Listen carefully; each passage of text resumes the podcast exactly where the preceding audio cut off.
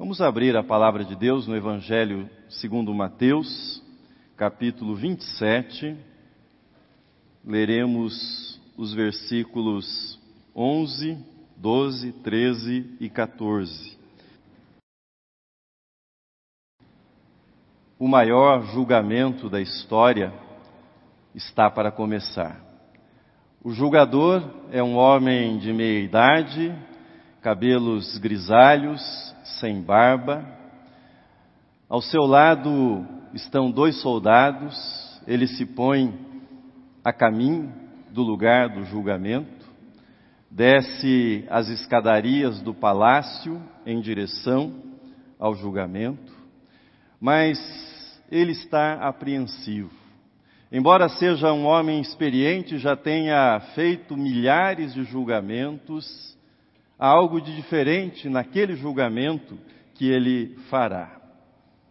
Eles avançam e à medida que se aproximam do pátio onde se dará o julgamento, do pátio do palácio, ele ouve vozes, vozes exaltadas mas à medida que se aproxima ainda mais do local do julgamento, ele percebe que o volume das vozes começa a abaixar.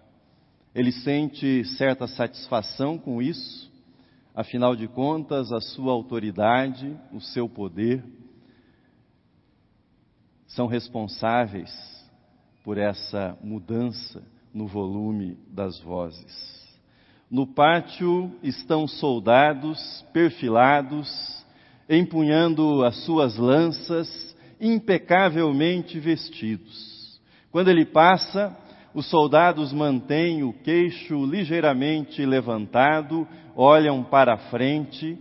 Ele se dirige então para o lugar do julgamento. Há uma cadeira luxuosa esperando por ele. Ele precisa subir cinco degraus acima do piso onde estará o acusado. Pilatos é o juiz e vê no pátio seus velhos conhecidos do sinédrio.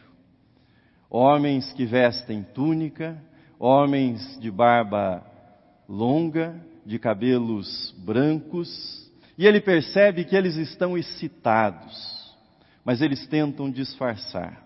Eles estão excitados porque estão naquele momento em que a batalha está quase vencida. Percebem que falta muito pouco para que o plano que traçaram seja concretizado, mas eles precisam disfarçar a excitação da aproximação da vitória que eles estão para obter, afinal de contas, eles precisam mostrar a indignação, a grave ofensa que o acusado fez contra eles para que possam convencer o juiz e não coloquem o plano em risco. No centro está o acusado. Ele é uma figura solitária. Não se parece em nada quando Pilatos olha para ele com líderes de outras rebeliões que já foram condenados à morte pelo governador. O acusado chama-se Jesus seus pés estão sujos de lama, seu rosto está inchado, parte da face já ostenta hematomas dos golpes que ele sofreu na noite anterior no sinédrio. Seu cabelo está empapado de sangue, há vergões por todo o corpo, evidentes nos seus braços, nas suas mãos. Ele não tem a aparência de um soldado, não tem aparência de um guerrilheiro, tem aparência de um camponês, tem aparência de quem faz trabalhos braçais. Ele não se parece com os sacerdotes, ele não se parece com os membros do sinédrio. Pilatos não quer gastar muito tempo nesse julgamento.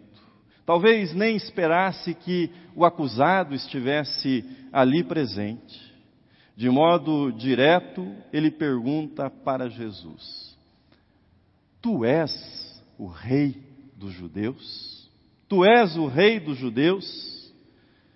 Jesus levanta os olhos na direção do juiz e, com serenidade e firmeza, responde: tu o dizes. Tu o dizes. Começa então a sessão de acusações da parte dos sacerdotes, dos líderes do sinédrio. Eles usam a palavra, acusam veementemente Jesus. Pilatos, experiente como era, fica intrigado. Intrigado com a razão da ira daqueles homens, intrigado porque eles o acusavam de modo tão veemente, intrigado porque aqueles homens se sentiam tão ameaçados por um carpinteiro de um lugar sem nenhuma importância, a Galileia, que havia se tornado um rabino, que havia se tornado um profeta, o que é que, que incomodava tanto os sacerdotes e os membros do Sinédrio. Depois de acusarem Jesus, Pilatos se dirige a Jesus e então diz para Jesus, o texto está na projeção. Então lhe perguntou Pilatos: Não ouves quantas acusações te fazem? Não ouves quantas acusações te fazem? A palavra encarnada fez silêncio. O Verbo se calou. O Logos eterno e perfeito não se expressou verbalmente naquele momento. O mestre das parábolas mais fascinantes ficou em silêncio diante de Pilatos. Pilatos ficou admirado com o silêncio de Jesus. Ficou grandemente admirado, diz o Evangelho. Mas Jesus não estava assustado diante das acusações, não olha para Pilatos ou para os acusadores com raiva, que seria normal de quem é acusado injustamente, tampouco olha para eles com medo, o que também seria normal numa circunstância como essa que é descrita no Evangelho. Isso confunde Pilatos. Aquele homem não se encaixa nos modelos que Pilatos conhecia, nas reações que eram esperadas diante de um julgamento. O silêncio dele não é o silêncio dos réus, que silenciam porque não querem se comprometer ainda mais, não é esse tipo de silêncio. E Pilatos sabe, como julgador experiente, discernir isso.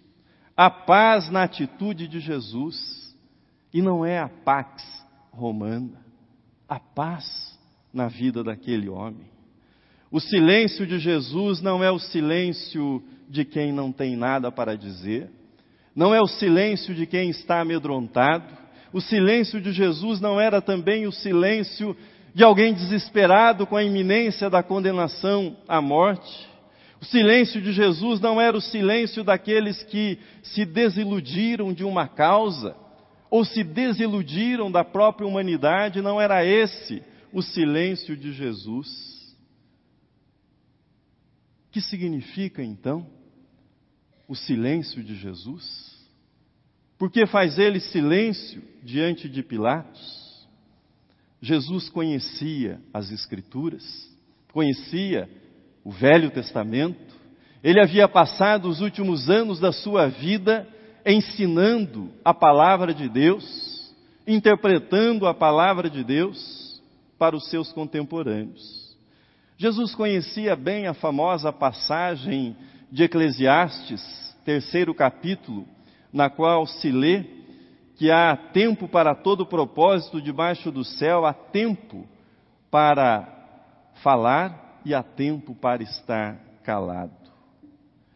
Mas depois de falar e ensinar em tantos lugares, seria o tribunal de Pilatos o lugar para calar? Seria o tribunal de Pilatos o lugar para fazer silêncio?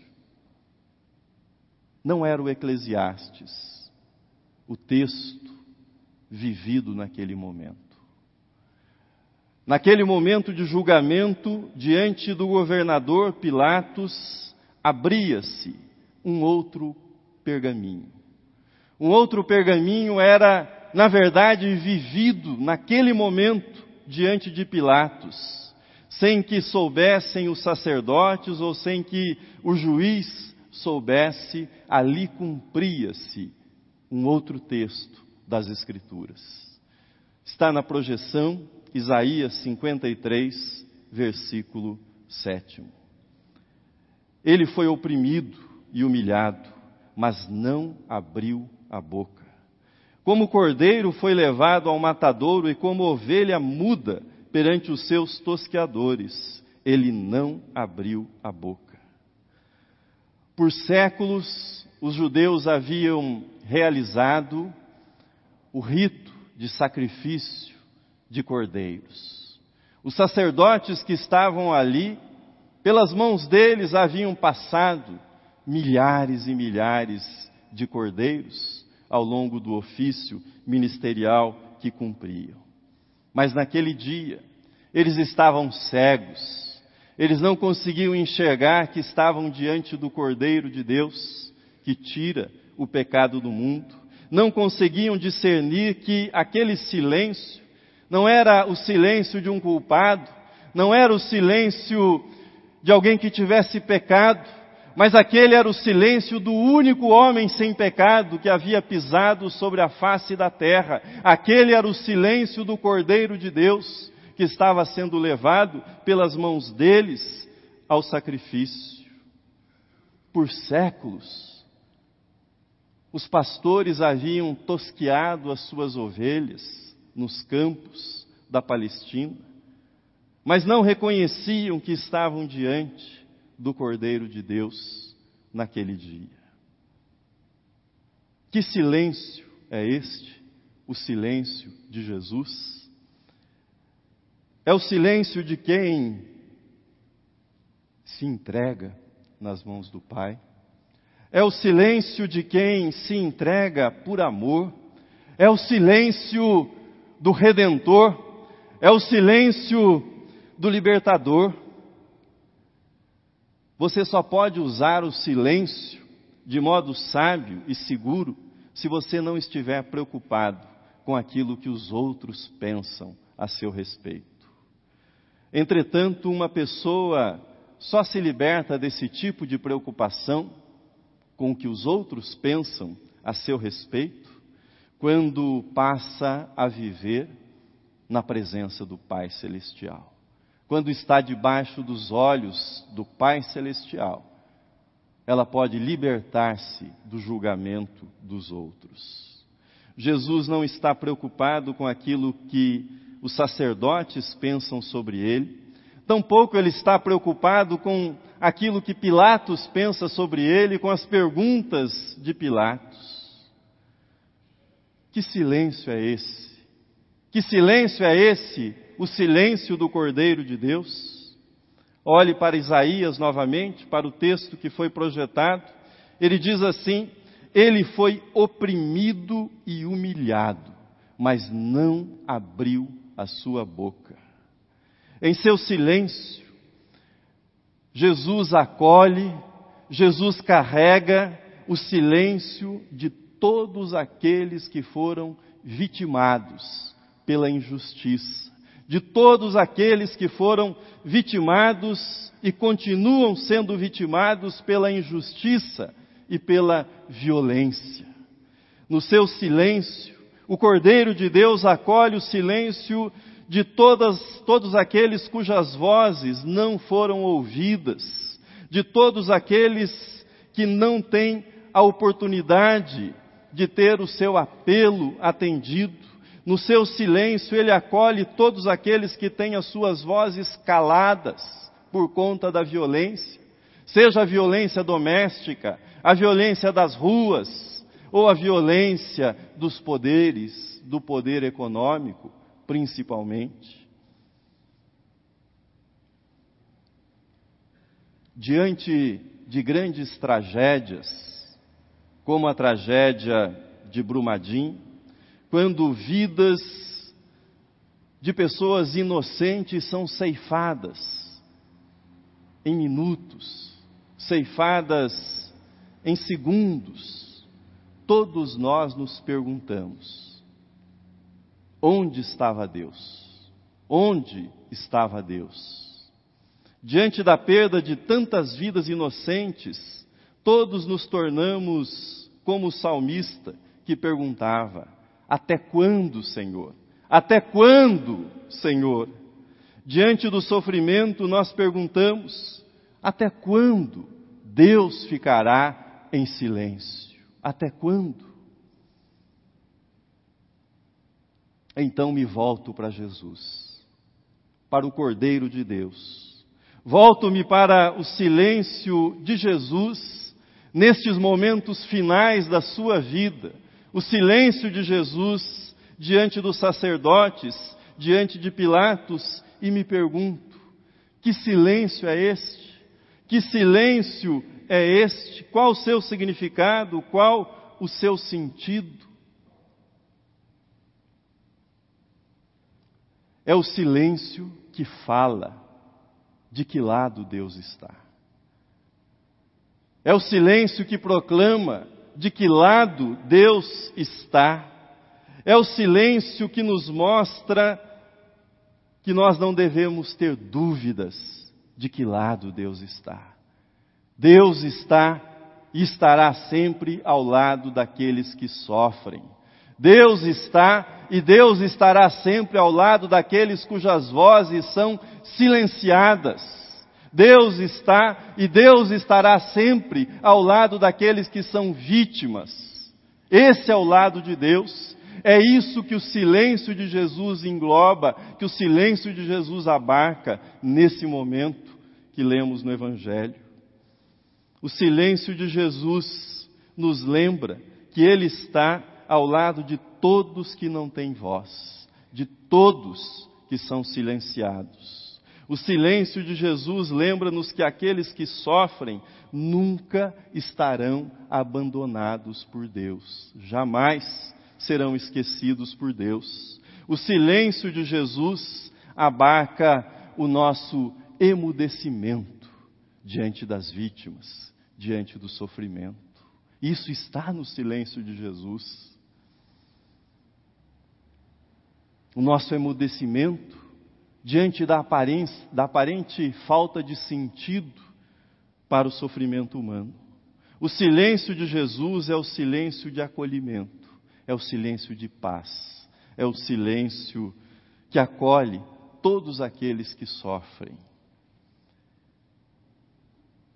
Em solidariedade aos nossos queridos irmãos e amigos, Wagner e Helena, em memória dos seus filhos, Camila e Luiz, em memória de todas as vítimas de Brumadinho, unamo-nos, unamo-nos ao silêncio acolhedor de Jesus, na certeza de que Ele, Jesus, é a nossa paz, Ele é a nossa justiça e Ele é a nossa esperança.